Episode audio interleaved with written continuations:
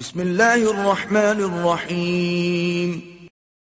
اللہ کے نام سے شروع جو نہایت مہربان ہمیشہ رحم فرمانے والا ہے۔ تبت یدا ابی لہب و تب۔ ابو لہب کے دونوں ہاتھ ٹوٹ جائیں اور وہ تباہ ہو جائے۔ اس نے ہمارے حبیب پر ہاتھ اٹھانے کی کوشش کی ہے۔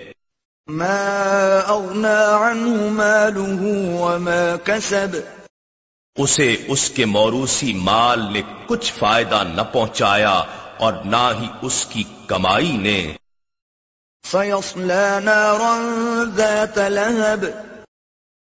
ان قریب وہ شولوں والی آگ میں جا پڑے گا۔ وامرأته حمالة الحطب.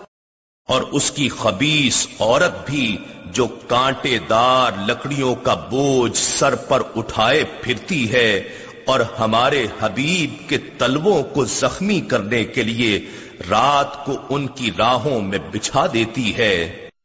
فی جیدها حبل من مسد۔